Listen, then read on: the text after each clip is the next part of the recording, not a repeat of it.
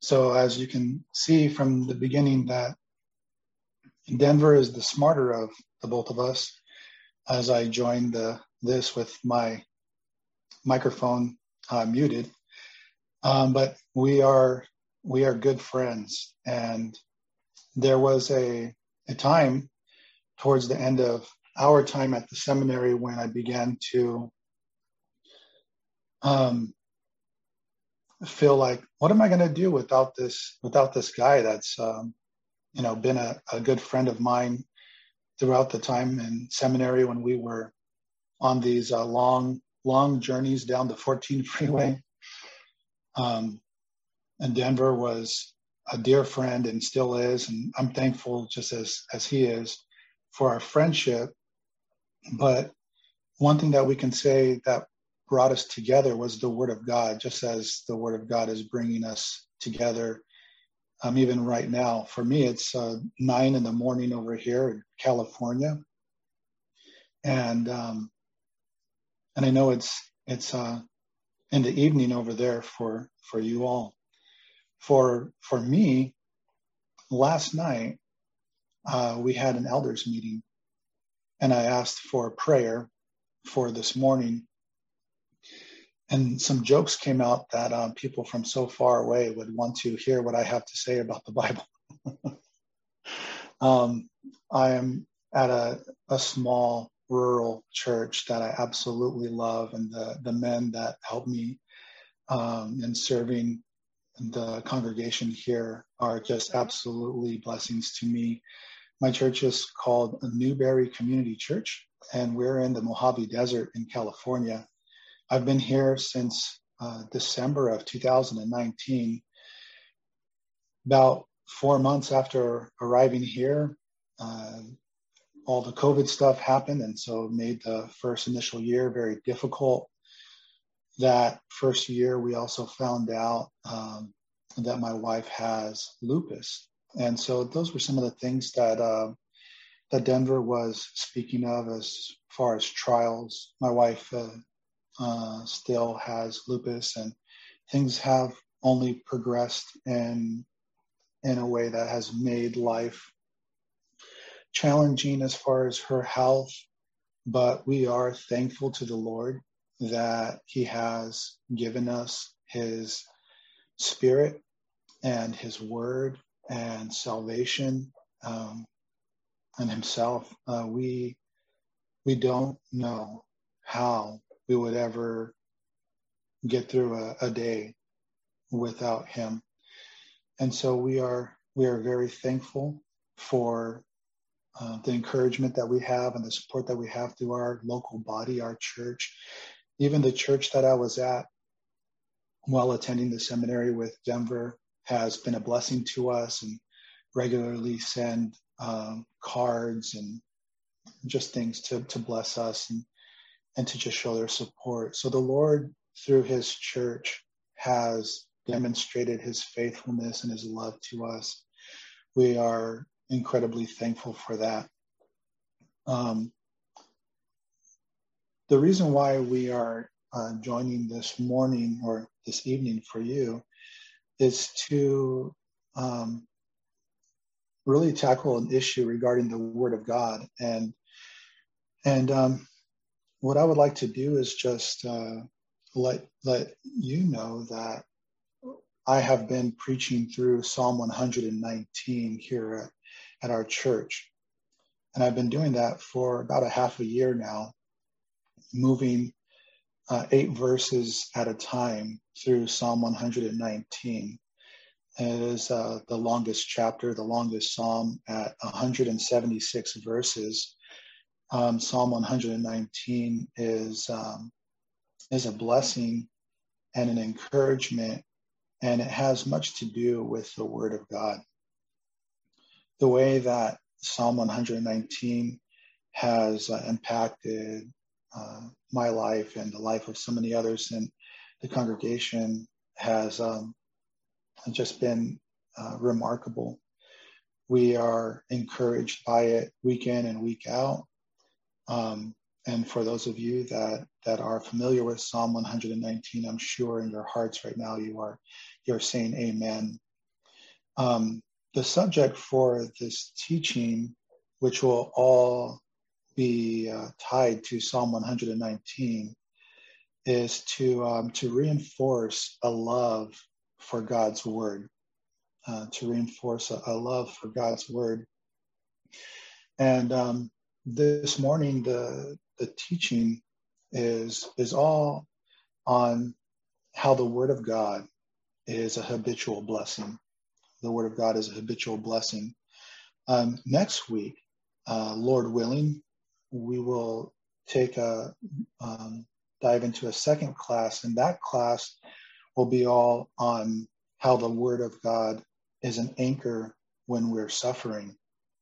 But for this this class, um, the the subject and even the title is uh, the Word is a habitual blessing. The Word is a habitual blessing. Um, before that, if you if you would, you know, hopefully you have your Bibles with you. Turn to Psalm 119 and um, and just go to the very beginning to to verse one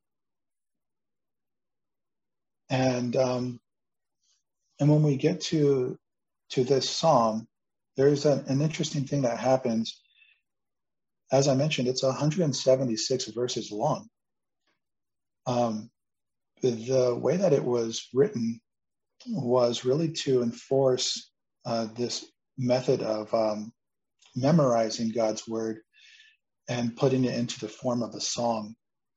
Uh, the reason why it's 176 verses is because it's actually uh, 22 stanzas, which every line of each stanza begins with the same Hebrew alphabet, working through the Hebrew alphabet. Um, so the first stanza would be the first alphabet uh, letter, and and the second stanza will be the second alphabet letter, and and so on all the way through the whole Hebrew alphabet. And so so you can look at um, Psalm 119 as th- as um, 22 uh, stanzas, but they're all one one song and one psalm when you get to the first stanza, the first three verses are are unique in the way that the psalmist uses the first three verses to really prime us and to make us ready.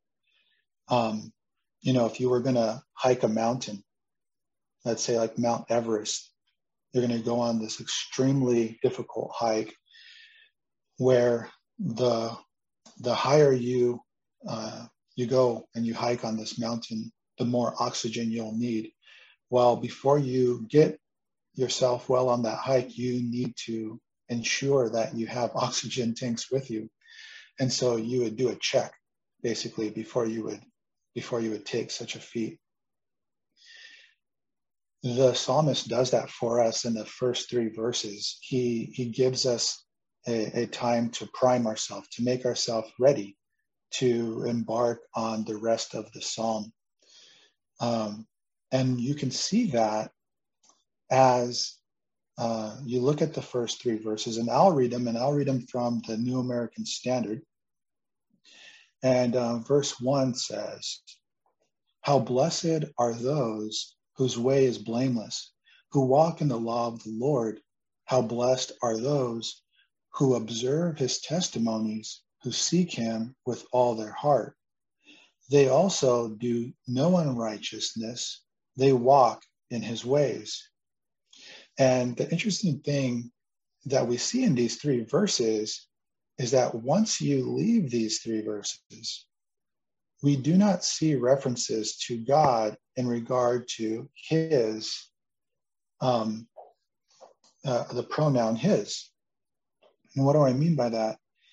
moving from uh, moving onward, uh, you see the psalmist start to direct his attention as a, a, form of prayer. So when you speak to prayer, uh, speak to the Lord in prayer, you don't call the Lord His.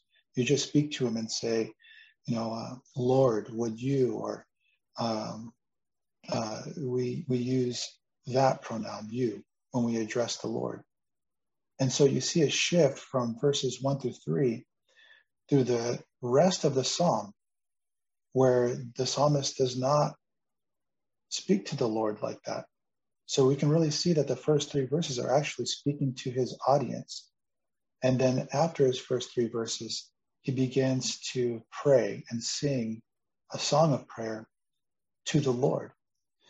Um, and now, what are what are these three verses? How do they work in this way? When I say they prime, they are actually uh, like a ticket to enter into this psalm. We find out from the psalmist exactly who is blessed, exactly who is is happy. Uh, one commentator wrote that you could almost put a sign here that would say this way towards happiness. Um, some of the older translations and some of the older commentaries would even translate the first lines verse one and two as, Oh, how very happy are those whose way is blameless. Oh, how very happy are those who observe his testimonies. Um, and what we what we see here what we need to take with us before we embark in this mountain of a psalm is to see that only those that are uh, truly blessed, that are truly happy, are are the Lord's for sure. But they are those who walk with integrity. That's what that word blameless is uh, is really re- referring to. Um, and they are also people who can be characterized as habitually or um, routinely, regularly walking in the law of Yahweh or the law of the Lord. It further uh, defines their character by saying, How blessed are those who observe his testimonies. And so, what we see is these two words to walk and to observe are, are actually words that are speaking about uh, habitual character. These are people that are known for walking in the law of the Lord, people that are known for observing his testimonies. They are also people who are known for seeking the Lord, seeking him with, with all of their heart. And they do no unrighteousness. And that is because they walk in his ways. That really sets the character of the person that is blessed. And it really sets uh, an image of the type of person that the psalmist will regularly refer to and regularly um, have a desire to be. The psalmist is not giving us these first three verses as, hey, look at what I've achieved, look at who I am. And, um, and you know, sometimes we, we may be, I don't know, um, discouraged because on our road of sanctification, maybe we have just started, uh, maybe we are not growing as much as we wish we would. And yet the Lord has placed saints around us that are, are godly and are encouraging and, um, you know, gifted. And, and it seems like their walk is, is so much closer to the Lord. Uh, we may think, oh, we'll never be like them. And, and, um, and that's, that may be true, and that that's a good thing because our our aim shouldn't be to be like another man besides the the man of, of Christ. Um, we should aim to be like him, and and we would see that even in these first three verses, um, we can see a snapshot of even who the Lord Jesus was: blameless. He walked according to the law. Um, he observed the testimonies of God, and um, through his prayer life, we can see that he he sought the Lord uh, with all of his heart and did no unrighteousness, and that's because he walked in in his Father's word in ways. For us, when we see this, it, it should be a blessing to us, a reminder to us that this is what we should aim for. This is how we should walk. Um, but again, this is not what the psalmist has achieved. Um, if you're familiar with this psalm, then you are also familiar with uh, how this psalm ends. And I want to just read it to you in the very last verse, verse 176. He says, I have gone astray like a sheep. Seek your servant, for I do not forget your commandments. So even though he doesn't forget the commandments of God, the word of God, the instructions of God, he he has not been absolutely perfect in his walk. As a matter of fact, he says, I've gone astray. It's unusual um, verse that that perhaps um, we might struggle with. You know, why why would the Lord um, allow this to be in His Word? I think it's an absolute encouragement for us that know that that we need His grace day in and day out to to walk, um, as Paul says, in a manner that is worthy of the calling in which we have been called. Um, now, I have um, a few things that I would like to to kind of point out from this. You know, if this is our ticket, this is really, um, you know, what we can say is that those who regularly or habitually go about their life with integrity according to God's instructions while continuing a pursuit of God with all of their heart, those are the ones that will be blessed. Now I want us to look at how the Word of God is then a habitual blessing um, in our life, in the life of, of the believer. Um, and, um, and what, what we see is that through the uh, vast um, uh, text of uh, Psalm 119, we actually see that the Word of God is is one. It's it's accessible and it's applicable to every portion of our life. It's accessible and it's applicable. Um, and and I know that you know you go amongst the saints and no one's going to argue with you about that. We we kind of just say, okay, I I agree, I know that, but consider this. All through this psalm, 176 verses, every line makes a reference to God's word whether it is to to be brought back to life because of God's word, or to to not be ashamed of God's word, or or to um, you know, to have God's word pressed upon him, or or to meditate on it, to sing of it, to love it, to all for all sorts of um, uh, areas and and um, times of, of man's life. Really, we can say that Psalm 119 is all about the Word of God but we could also say that that Psalm 119 was given to show us how the Word of God relates to every aspect of man's life. Um, and so, for the first uh, point, and that is that um, how you know how is God's word a habitual blessing? It is um, accessible and it's applicable. Uh, turn in your scriptures to to verses 147 and 148.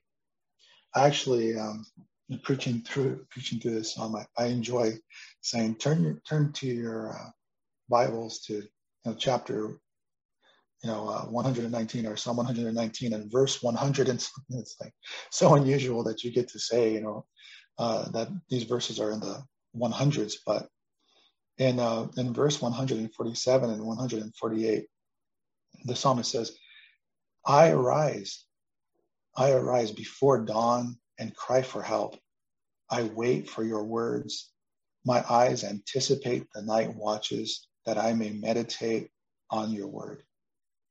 And it's such an interesting statement because we like to think about, you know, okay, well, how would, how will you, you know, spend your devotion time or how will you be in the word of God today?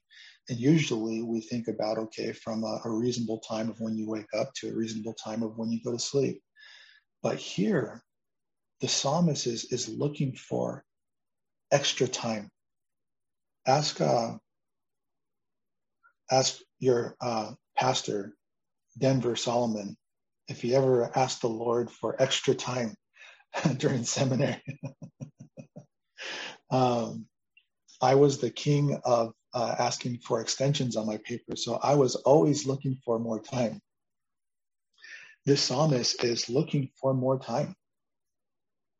He loves the Lord and the Word of God so very much that he is looking for more time. He says, I arise before dawn and cry for help. Now, the cry for help is in next week's uh, teaching, but uh, to just to put it in a brief way, he he has been persecuted and is in trouble, and because he is, uh, his understanding of needing God's help manifests into a change in his routine. It, it, it turns into, it becomes a waking up earlier. Now, I don't know about you, but when I wake up before my alarm goes off, I'm usually not very happy about that. But this psalmist, with this kind of need and this love for the word of God, waking up before his alarm would be a blessing just so that he can make his petition known to God. And then it says, I wait for your word. Some translations have, I hope. I hope for your word. It's a wait and hope are very similar um, uh, as far as their Hebrew definition.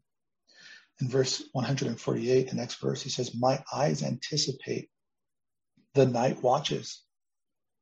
You know, I don't know if uh, many of you, uh, you know, upon going going to bed at night, you know, maybe um, kiss your spouse and say, "Okay, uh, I'm going to stay up a little bit later and just meditate on the Word of God." Well, that's what he's doing. He says, "My eyes anticipate." He's looking forward to it. He longs for it. He anticipates it. For what? To meditate. Um, some translations have the word muse he wants to be meditating or musing on the word of God. And what is that? That is not, you know, in some kind of quiet thought where you're emptying your mind. It's, it's uh, the opposite of that. It's chewing on the word of God. It's reciting the word of God. It's singing the word of God quietly. It's uh, it's uh, speaking the word of God quietly.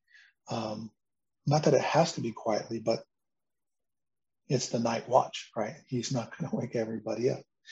Um, but it's it's that time to really think about God's word and and and be speaking it and saying it so that he can hear himself. That is the benefit of meditating on the word of God. It's not just reading it, it's not just writing it, but it's but it's reading it or hearing it and then speaking it so that you yourself can also hear it. It's a, it's a secondary um, level of learning it and remembering it. It's a way to infuse it or or or place it in, into your mind and into your memory. Um, which gets us into into um, uh, another point regarding its accessibility. You know, the psalmist is living in a time when uh, not everybody had a Bible like like we have many Bibles, or had a Bible on his phone or tablet or whatever. And so he really was in a in a, a good position to have the word of God. But early in the psalm, in verse 11, he says this Your word I have treasured in my heart, that I may not sin against you. Have you ever thought about in God's perfect creation and designing, He designed us to have minds that would be able to file away and then recall God's word, to have memories that are sometimes shocking and, and impressive. Um, when somebody begins to lose their memory, it's it's it's a terrible thing. And so maybe we take our memory for granted. Um, but God designed us in a way to have just a phenomenal memory We remember sight, smell, people, places. We remember what things felt like. Um, you know, I still, you know, remember, you know, Pastor Denver's little little car that he used to take us to seminary. um, you know, shaking the whole way down the hill. Um, and um, our our memories are are good to us. They're good to us, and we should use them to um, to glorify the Lord. He says, "I have, I have, or your word I have treasured in my heart." When I was in seminary, I had I had my my son. I have a four year old son, and his name is Zephaniah. Zephaniah, and Zephaniah, like the like the minor prophet, and his name means Yahweh hides, and it's a it's a a word uh, that refers to not that God Himself runs and hides from something, but that God hides those whom He loves or who He treasures, and that's the same word here, um, not Zephaniah, but Zephon. Your word I have treasured. Zephon, I have treasured in my heart. He's placed it there. Why? That I may not sin against you. God's word is a habitual blessing to us. If we would store it in our heart, or we know the verse, if, if, if my people would only pray, I mean, if God's people would only store his word in their heart, you know, how many times have you desired uh, you're speaking to somebody saying, "Oh, where's that verse? I forgot." You know, that that reference or whatever. We need to work on on storing God's word in our heart so that we wouldn't sin. That it would be a safeguard. It would protect our heart. It would protect our walk, and it would help us uh, love the Lord all the more uh, through obedience. And um, and so the psalmist has accessibility uh, to the Word of God because he has the scriptures, but that's not enough. He can't hang out with the scroll all day long. There's a life to live. And just like we can't walk around with our face in our Bibles all day long, um, we have to take God's word and and store it in our heart. Um, like James says that, that that the word of God would would would go into our heart like like a seed, you know, and produce um, you know a tree and fruit and whatnot.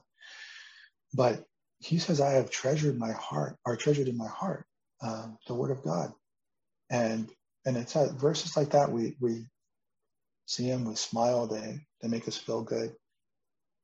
But really, they should be an indictment to us if if we do not memorize the word of God.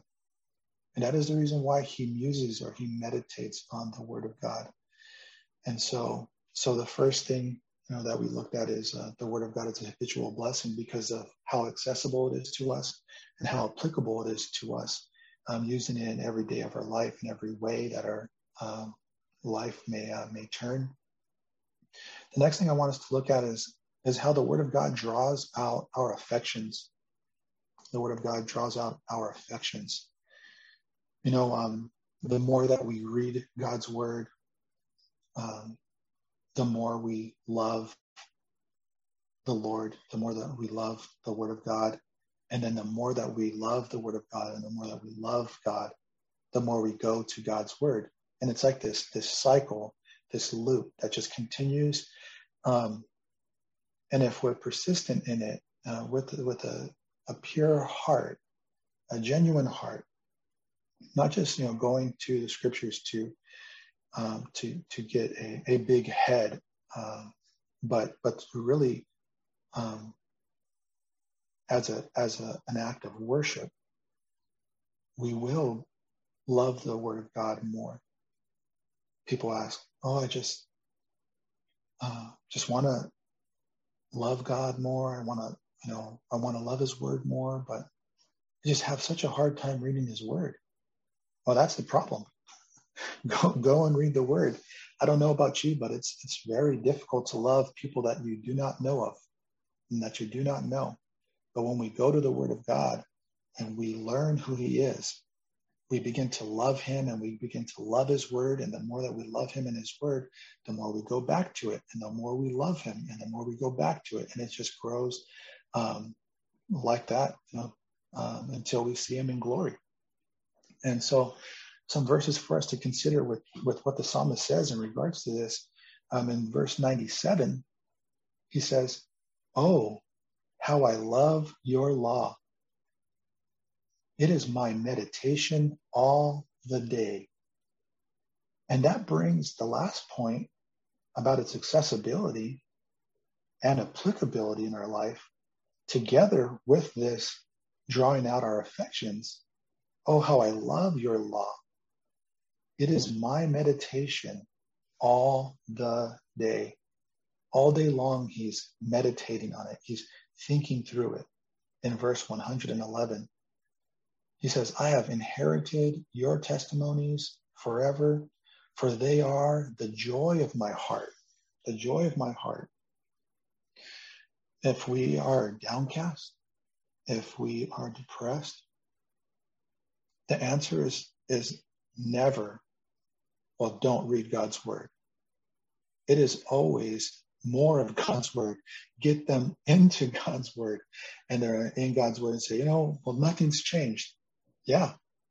Uh, read more of it, pray it, think of it, trust it, believe it. It's it's not some some magic pill. If it were, then any unbeliever that reads the word of God would immediately be saved. But that's not the case. Some unbelievers read it their whole life and say, still don't understand it.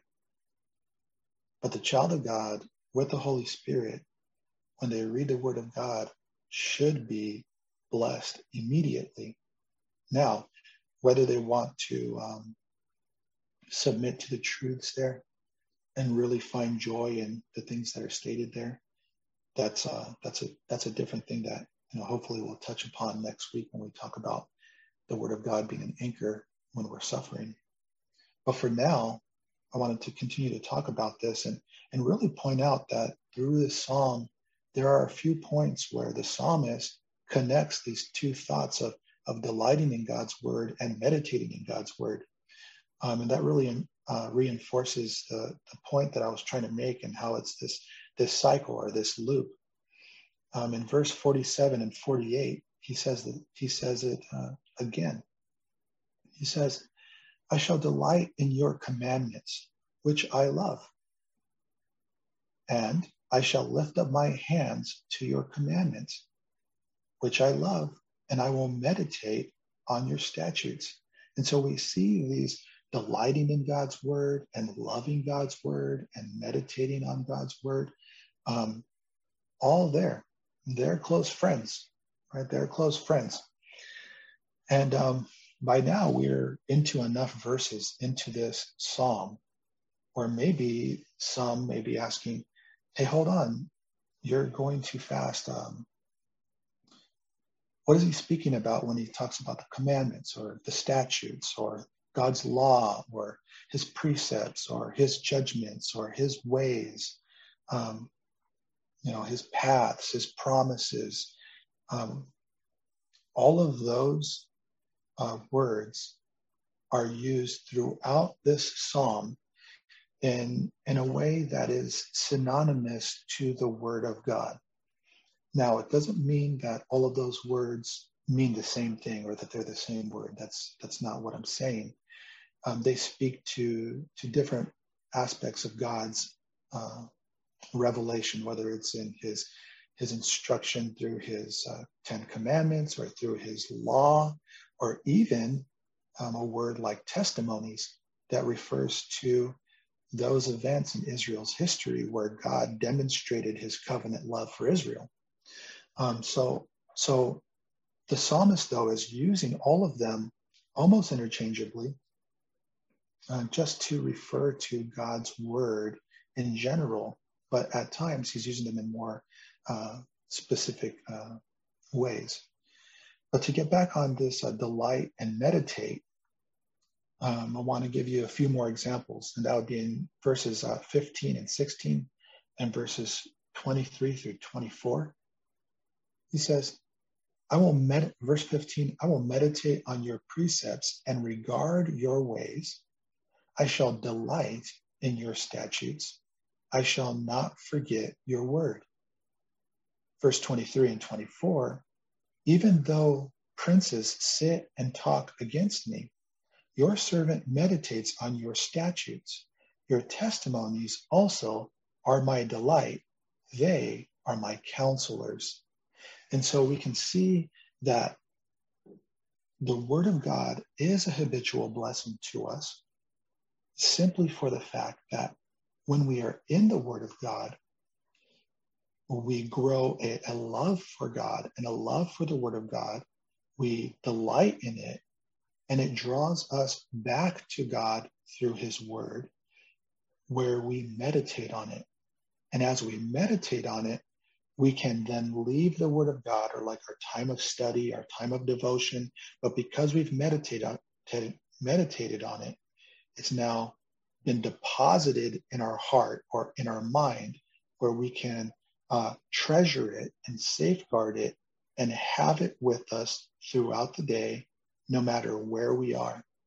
There have been times during Christian persecution through the history of the church where where Bibles have been taken uh, from from people, from families, from from whole towns and areas, and and, and even have the Bible um, outlawed in countries.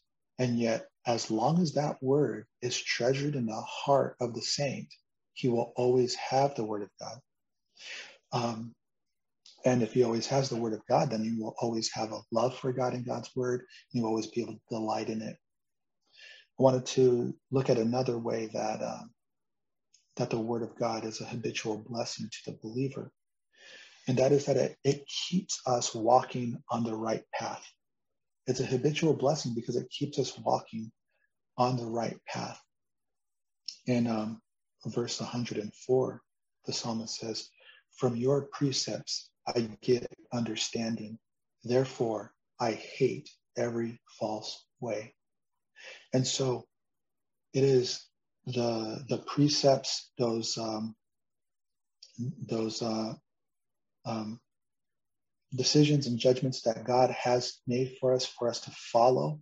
Those who give us understanding, they um, they they basically they they connect the dots, right? That's what understanding is. It, it takes from from from having knowledge and knowing something to to then acting upon it. Um, uh, he says, From your precepts I get understanding, and therefore I hate every false way. When we think about this statement, and a powerful statement that it is, um, he is not saying that after receiving understanding from God's precepts, he is simply choosing to go that way and not go the false way. He develops a hatred for the false way. The understanding that he receives from God's precepts um, causes him to then develop a perspective that hates every false way. Now, what is every false way? Every false way is not a way. It's not a way. It's not a true way. It's not a way we have been reading uh, Little Pilgrim's uh, Big Journey.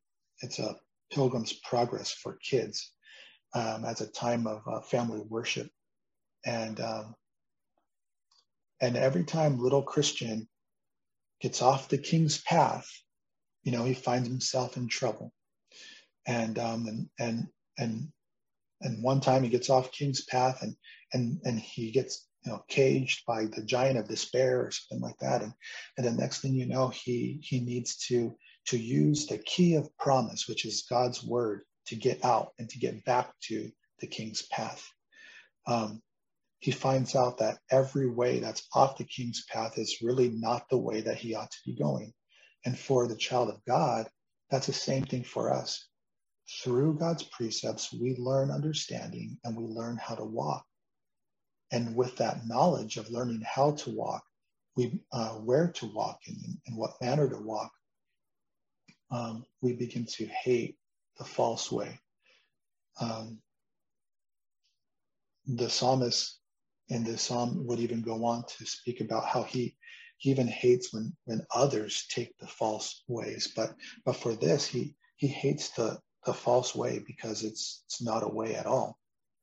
In verses 59 and 60, he says, I considered my ways and turned my feet to your testimonies. I considered my ways and turned my feet to your testimonies. I hastened and did not delay to keep your commandments. So we can see that the psalmist um, recognizes the blessing that the word of God is and how the word of God um, uh, helps us to stay on the right path. He's been informed by it. He's learned from it. He's now guided by that understanding. And so he considers his own ways, right? His own ways. And he turned his feet. Why? If we remember all the way back to the beginning of, of the psalm, what does he say? He says, How blessed are those whose, whose way is blameless, who walk in the law of the Lord. How blessed are those who observe his te- testimonies, who seek him with all their heart. They also do no unrighteousness. They walk in his ways, in his ways. And so, one thing that we know for sure with God's word is it's going to direct us not to a new way, but it's going to direct us to God's way. And, and that's significant. That's where the habitual blessing is, is walking in the way that God has, has set for us, that God has um, commanded us. And when we do not walk in that way, um, the psalmist says in verse 5 and 6, he says, Oh, that my ways may be established to keep your statutes. Then I shall not be ashamed when I look upon all your commandments. One way that God's word is a habitual blessing to us is that when we go the wrong way. And then we go to the Word of God. We rightfully experience the feeling of shame. We live in a world where people are trying to remove shame um, as though shame is a bad thing. Shame is is a bad thing if it is used in, in the wrong way. Like if we are trying to shame somebody based on what we think and what we believe is right and wrong. But when man feels shame because he does not walk in the way of the Lord, that is a good thing. Woe to us if we are walking in ways that are not the Lord's way and we do not feel shame. Um, we may hear people say, or we may have said ourselves, they are doing this sinful or wicked thing, and they are not even ashamed about it. They do not feel any shame.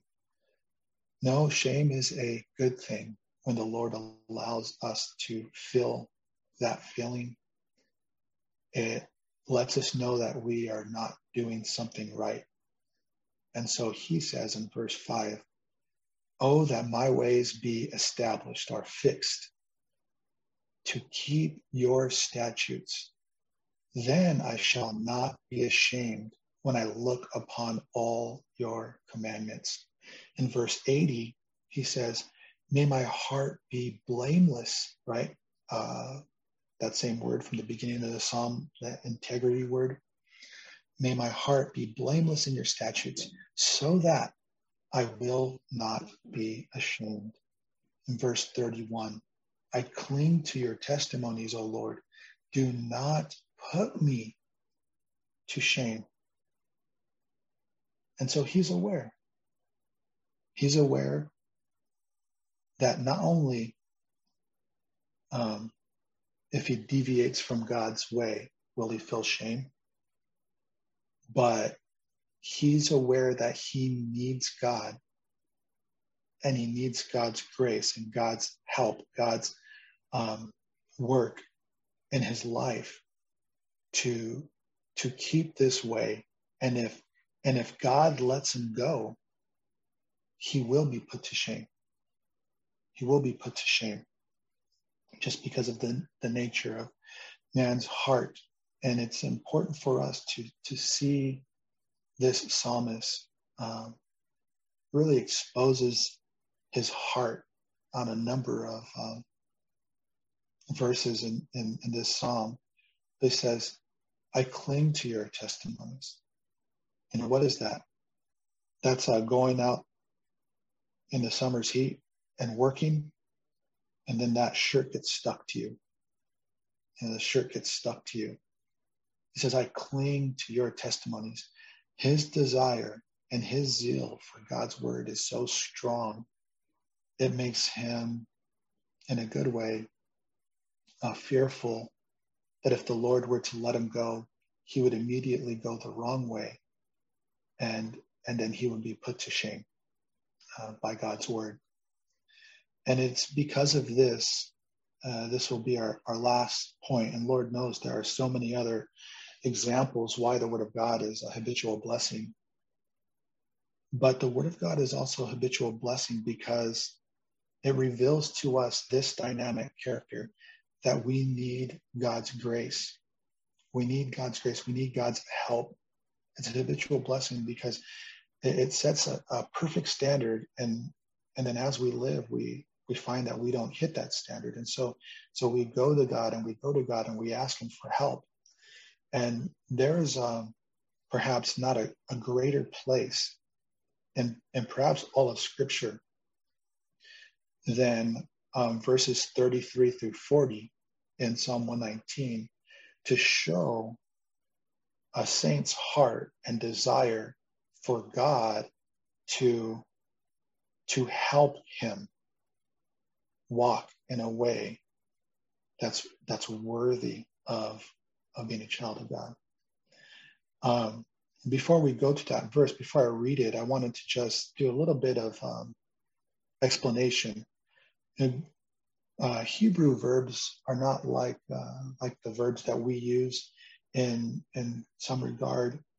There is a a unique quality about a specific type of Hebrew verb. A hifil verb is the, the name of it. And, and what it really demonstrates to us is, is how um, it, it, it describes a cause. It describes a cause. If I just make it as simple as possible, it really helps us to see that that some kind of cause was uh, has occurred or that there's a desire for that cause and um, and so we can say you know like that god caused him to believe or that god um, as your uh, beloved church is named living hope bible church it reminds me of the passage in first peter uh, i think it's uh, chapter 1 verse 3 where Peter writes that God has caused us to be born again to a living hope, right, through Christ Jesus. Well, what we see in this um, whole stanza is the author of this psalm uses these Hebrew verbs to show his desire for God to cause an effect in his life. And so I wanted to read these eight verses to us. Starting in verse 33, he says, Instruct me, O Yahweh, um, in the way of your statutes, that I may observe it to the end. Let me pause there for a minute because I've been doing the teaching thus far in the New American um, uh, Standard Bible. But right now, I'm going to be reading um, this portion of scripture from the Legacy Standard, which is a newer uh, translation, still literal. They have improved upon the the NASB or the New American Standard 95. And one thing that they did was to really bring out these verbs in this section was they translated um, these verbs with the word cause to really help us to see what is happening there and what what the psalmist's desire really is. So if you have a New American Standard and all of a sudden you're I do not sound like what you're what you're reading along, it's because I'm reading in the Legacy Standard. Um, but verse 33, instruct me, O Yahweh, in the way of your statutes, that I may observe it to the end. Cause me to understand that I may observe your law and keep it with all my heart. Cause me to walk in the path of your commandments, for I delight in it. Cause my heart to incline to your testimonies and not to dishonest gain. Cause my eyes to turn away from looking at worthlessness and revive me in your ways. Cause your word to be established for your slave as that which produces fear for you. Cause my reproach, which I dread, to pass away, for your judgments are good. Behold, I long for your precepts. Revive me in your loving kindness. And so really in that stanza we can we can see the psalmist's great desire.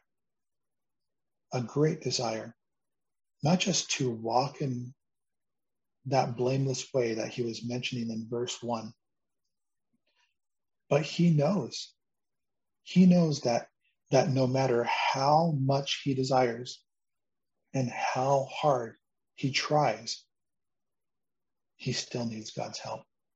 And that's still true for us, even though we're different than, than this psalmist. We're uh, believers in the new covenant with the Holy Spirit. Um, but we still, we still need God's grace in helping us to walk um, this, uh, this, this, uh, in this manner. Um, so these are just a, I would say a, a handful of, of reasons why the word of God is a habitual blessing for the believer. Um, and um, this psalm has been such a blessing for me. And even in preparing these notes for uh, for this teaching, I I went back and I I've just right now I'm I'm actually in preaching through verses 153 through 160. So we're almost done. And, um, but it was a delight for me and an, encouragement to my heart to go back and sift through this psalm and to look at all these ways. And, and, um, and I'm just thankful to be able to share these things with, uh, with you all. And, um, and yeah, I wanted to, to open it up and see if there are any questions or anything like that um, in regards to this material. Thanks, Ray. Um, while some may still be processing some questions, let me let me begin by asking just on the last section that you covered under the yeah. the, the hay uh, stanza. Uh, yeah. Can you explain a little bit more the significance of the causative effect there of the Hiphil? Uh, for instance, in 34, it says, Cause me to understand that I may keep your law. Eh, eh, can you just explain the relationship between the result and the cause, the, the, the effect and, and the cause there? I can, um, depending on, um, you know, how far we want to expand, you know, this. This is essential for the believer. Um, we would even say that without God's help, man cannot understand God and understand God's word. We, we hmm. need God. We need God. We are dependent upon God. Um, while while the heavens and creation declare God's glory, we can know that there is a God by simply looking at his grand design we cannot know God in a manner that would produce salvation without God's disclosing of himself and, mm. and revealing of himself. And so here the psalmist begins um, with um, with this give me understanding, or doesn't begin here, but second line in this stanza, but the first line, teach me. He wants to be taught. He has a desire to be taught. He wants to know the way of God's statutes um, so that he can keep them. But even in God's teaching him so that he can keep them, he still knows that he needs God to cause in his life an understanding. Mm. That's to take the knowledge of God's word and to know how to live uh, according to that knowledge, how mm. to, to apply that knowledge to his life, because then, then he will have that um, observe your law. Mm. If we look at it as the NASB has it, teach me, O Lord, the way of your statutes, and I shall observe it to the end. Hmm. Then he says, Give me understanding that I may observe your law and keep it with all my heart. So, really, hmm. with, without God's causing that understanding, we could not assume that we would um, be able to live in a way that you know observe doesn't mean just uh, view it or see yeah it. yeah yeah the word the word observe is like a like a hunter looking for prey mm. and having his eyes fixed on it not letting something escape or um, the night watchman would observe and, and keep a lookout mm. it's it's it's it's a, a, an observation for for the act right? mm. um, and so he says give me or cause me to understand in order that that that word is uh, in order. It shows that reason. Hmm. We need God to cause us in our life for the particular reason, at least here, that we would observe His law. And that doesn't mean the Ten Commandments. It means uh, His law in general, all the things hmm. that He's commanded. Is that is that helpful? Yeah. So in a sense, there is this divine enablement that he's asking for. And the, the net result of that is the responsibility of now fulfilling it. So in um, uh, in a sense, there is this divine responsibility, but also human accountability that's that's at work together in that in that uh, verse. Um, uh, rightly sure. said, without without God causing us to not only understand but desire his word, there is no way we in, in and of ourselves would do it by ourselves. Um, so yeah, I, I like that. Um, I think you called it the hiphil verb, right? It's the hiphil causative sense of, of the verb. Uh, are there any other questions? I don't see anything in the chat. Uh, does anybody have a question that you want to ask? If you do, uh, just indicate by means of your hand or uh, put it in the the chat and I will give you opportunity. Um, yeah, sorry about that, guys. Um, what uh, yeah. I don't know where where I got uh, cut off. Yeah, you were talking about how we need God to have this divine act in our life that it would even make us desire, mm. right? And we actually see that in verse 36. Yeah, what yeah, these yeah. what these causative statements basically reveal to us is that you know it's it's not just one thing that we need God to do. Mm. You know, this shows the whole of the the spiritual man. Mm. We need him to cause us to understand. We need him to cause us to to then uh, walk right, mm. which which isn't the physical right. It's it's actually the to take what we know and then to apply it right to the walk like uh, how Paul would use walk right as as in a lifestyle. Um, cause my heart to incline. That is, that is, um, you put a ball on on an incline and it's going to roll downhill, right? Mm. He wants his heart to be put in the position where its nature is changed, where it instead of fleeing from God, it flees to God, um, mm. where it, it it enjoys being um, before God, where mm. before salvation, man hides from God, right? And he says, cause my eyes. So it's not just his heart and not just his feet, not just his mind, but even says, cause my eyes to turn away from looking at worthlessness. Why? Because when we set our eyes on on the things that that have uh, uh, no value, um, knowing the sinfulness of our heart, we mm. are likely to trap our heart in finding pleasure and joy in things that do not uh, uh, amount to anything. And and when we do that, um, we cannot have our eyes fixed on what is worthless, while at the same time um, setting our gaze upon God. It's impossible. Yeah. They're in, they're in the different um, uh, directions. And so it says also, you know, cause your word to be established. So, so it's like, okay, all these faculties and all these ways, uh, fix them for me, but also fix your your word also in my heart. Mm. You know, because because that's important if he's going to carry out his own title there is slave. Cause mm. your word to be established for your slave. Uh, a good slave does what the master calls, right? Mm.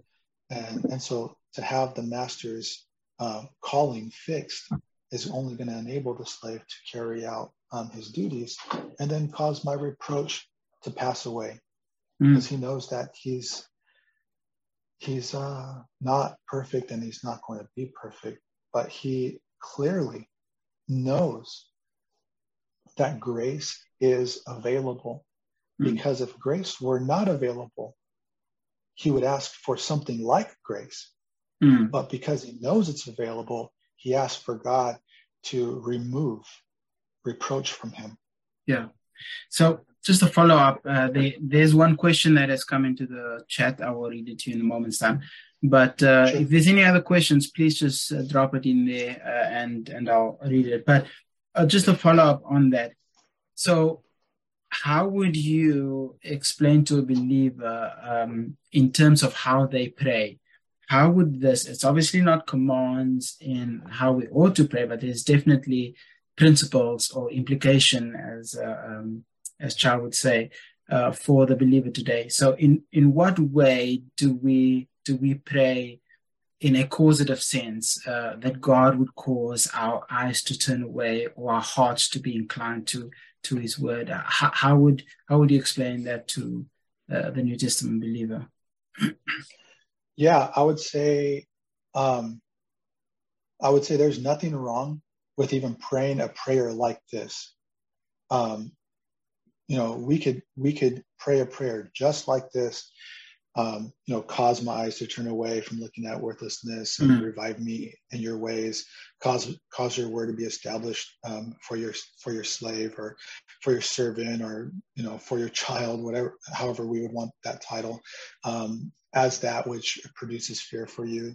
And we can pray that way, but we could also we could also pray um, in a way that's different because of being new covenant believers, um, we have the Holy Spirit and we hmm. have the Word of God so accessible to us where we can, um, in our prayer, um, say, say things um, that are uh, perhaps more like, you know, uh, Father, help me to submit to your Spirit's um, drawing of me to mm. to this direction or to that direction. Help, mm. help help me to to submit to you in, in this way or that i would trust the spirit's guidance in, in this way or you know because all of all of uh, what the psalmist desires all through the entirety of the psalm we can see fulfilled in what christ has done on the cross and the gift that we have received through the holy spirit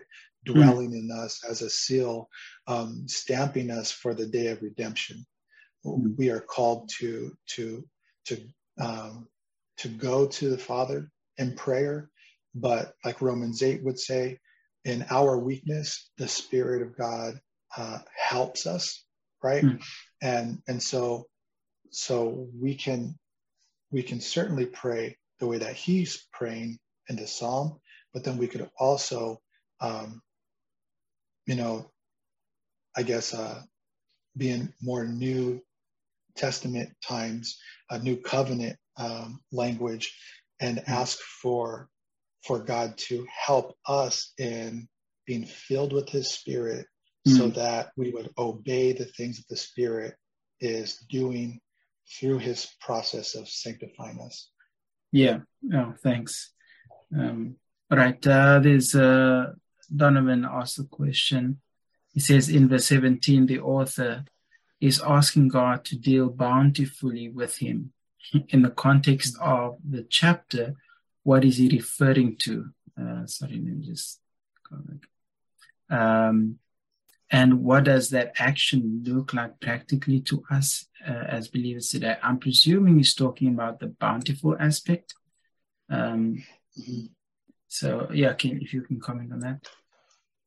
Yeah, and and here we would say that he is um, wanting God to deal well with him, um, in in regards that that he would. Um, it says, "Deal bountifully with your servant, that I may live and keep your word."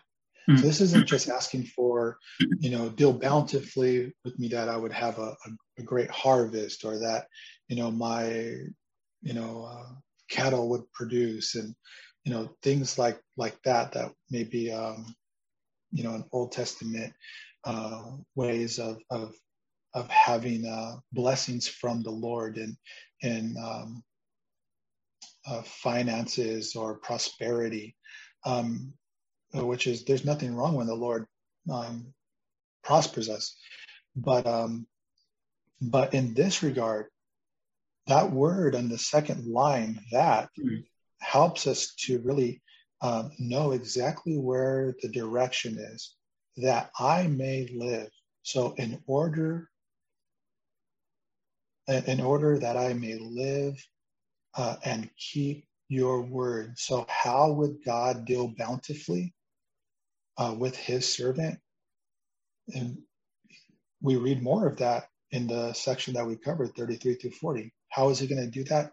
By enabling him and by by by blessing him um, in in a positive way, but also also one of the themes throughout the psalm is is the psalmist is struggling with persecution and even one of the verses that i read um, princes were desiring to to um, uh, do harm to him. And so, one way that I'm, I'm sure he was hoping the Lord would deal bountifully with him would be to remove his enemies